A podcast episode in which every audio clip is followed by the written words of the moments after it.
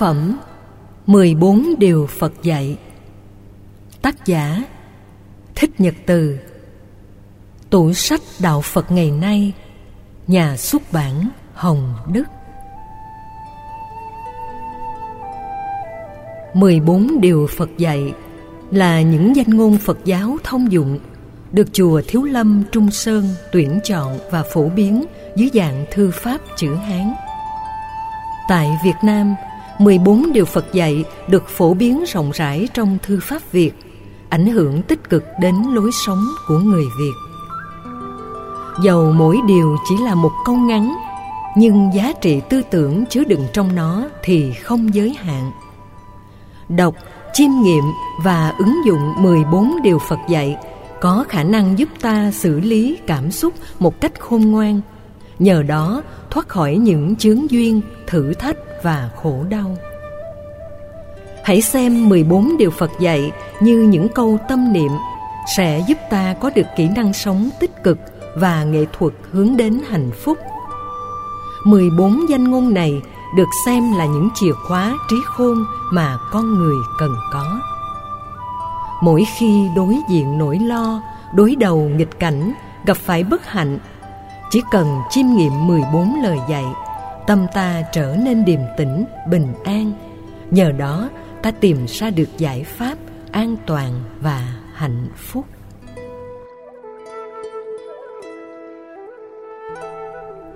Lời đầu sách Người ta thường nói rằng tác giả 14 điều Phật dạy là Hòa Thượng Kim Cang Tử.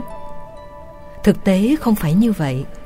Hòa Thượng Kim Cang Tử chỉ có công phiên dịch 14 điều này ra từ chữ Hán. Vào những năm 1998, 1999, ta mới thấy 14 câu này được lưu hành. Gần đây chúng tôi có đọc được bản nguyên tác chữ Hán có ghi rõ xuất xứ là chùa Thiếu Lâm ở Trung Quốc tặng cho các phái đoàn Việt Nam. Có lẽ là phái đoàn của Hòa Thượng Kim Cang Tử nhận được phần quà này. Thấy hay nên Hòa Thượng đã phát tâm dịch ra rồi để tên mình bên dưới vô tình làm cho những người phổ biến những điều răn này dưới dạng thư pháp và tranh ảnh treo tường, tưởng rằng hòa thượng là tác giả đã gọi là 14 điều răn của Phật, thì tác giả không thể là người phàm được. Do đó ta phải hiểu là không có bản kinh nào tên là Kinh 14 điều răn.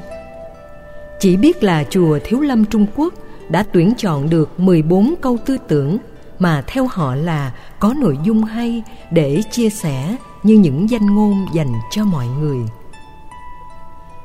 khi tiếp nhận tác phẩm này, ta phải phân tích dưới góc độ hiện đại sẽ có hiệu quả cao hơn là sử dụng ngôn ngữ gốc bởi vì ta thấy trong bản dịch tiếng việt, từ ngữ hiện đại được sử dụng nhiều và từ ngữ truyền thống ít được sử dụng đây cũng là dụng ý mà Hòa Thượng Kim Cang Tử đã gửi gắm qua bản dịch mà tôi cho rằng rất thành công.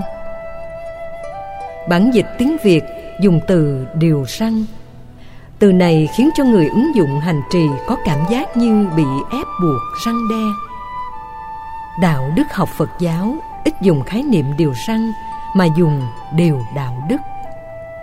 Nguyên ngữ trong tiếng Pali gọi là Sila, tức điều đạo đức khi gọi là điều đạo đức, người ứng dụng hành trì sẽ cảm thấy có nhu cầu hướng tới, bởi điều đạo đức luôn mang đến hạnh phúc an lành cho con người các bản dịch cần có độ chính xác, tùy theo ngữ cảnh có thể vận dụng khéo léo cho phù hợp để tôn thêm ý nghĩa hiệu quả nhưng không nên dễ dãi thuận theo những từ ngữ thường dùng mà làm lệch đi ý nghĩa nguyên tác.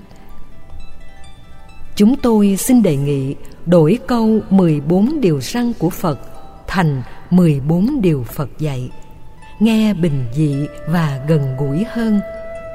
Gọi là điều dạy, điều minh triết hay câu danh ngôn thì phù hợp với nội dung và ý nghĩa của lời Phật nói hơn. Qua nghiên cứu kinh tạng Pali, kinh điển A Hàm và Kinh Đại Thừa, chúng tôi có thể đánh giá rằng không có bài kinh nào trong nguyên hệ chứa đủ 14 điều Phật dạy được phổ biến và lưu truyền ở chùa Thiếu Lâm Trung Sơn. Như vậy, 14 điều Phật dạy được trích dẫn gộp lại từ những ý tưởng sâu sắc trong nhiều bản kinh khác nhau. Cũng giống như bộ kinh Pháp Cú của Phật giáo Nam Tông và kinh 42 chương của Phật giáo Đại Thừa. Cả hai kinh đều dạy cách tu tập đại hạnh, giúp ta có cái nhìn bao quát về minh triết Đức Phật dạy trong đời sống. Kinh Pháp Cú gồm 423 câu, chia làm nhiều chương, mỗi chương một chủ đề. Kinh 42 chương gồm 42 đoạn văn trích dẫn từ những bài kinh trong ba kho tàng kinh điển theo dụng ý của Ngài Ca Diếp Ma Đằng và Trúc Pháp Lan. Năm 1989, chúng tôi biên soạn quyển kinh 42 chương. Tìm kiếm miệt mài mới phát hiện được gần như 2 phần 3 xuất xứ của kinh nằm trong ba kho tàng kinh điển. Do vậy mà phải đến 18 năm sau, 2007, chúng tôi mới ấn bản được khoảng 500 trang. Việc truy tìm xuất xứ của 14 điều Phật dạy rút từ các tạng kinh là rất khó. Tạm thời chúng ta chưa vội quan tâm đến vấn đề này mà chỉ tập trung phân tích nội dung, triết lý cũng như giá trị ứng dụng của 14 điều Phật dạy cho việc hành trì, tu tập và sinh hoạt trong đời sống hàng ngày. Kính chúc quý Phật tử tu được tinh tấn, góp phần đưa tuệ giác của Đức Phật vào cuộc đời thông qua con đường bố thí. Những người Phật tử có cơ hội làm tốt được hai vai trò này cũng như những người xuất gia, chúng ta không nên nghĩ con đường hoàng pháp chỉ dành cho người tu mà thôi.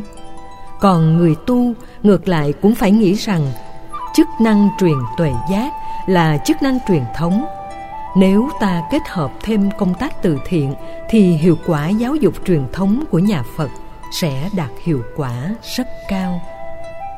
Thượng tọa thích nhật từ, tổng biên tập tạp chí và tủ sách đạo phật ngày nay.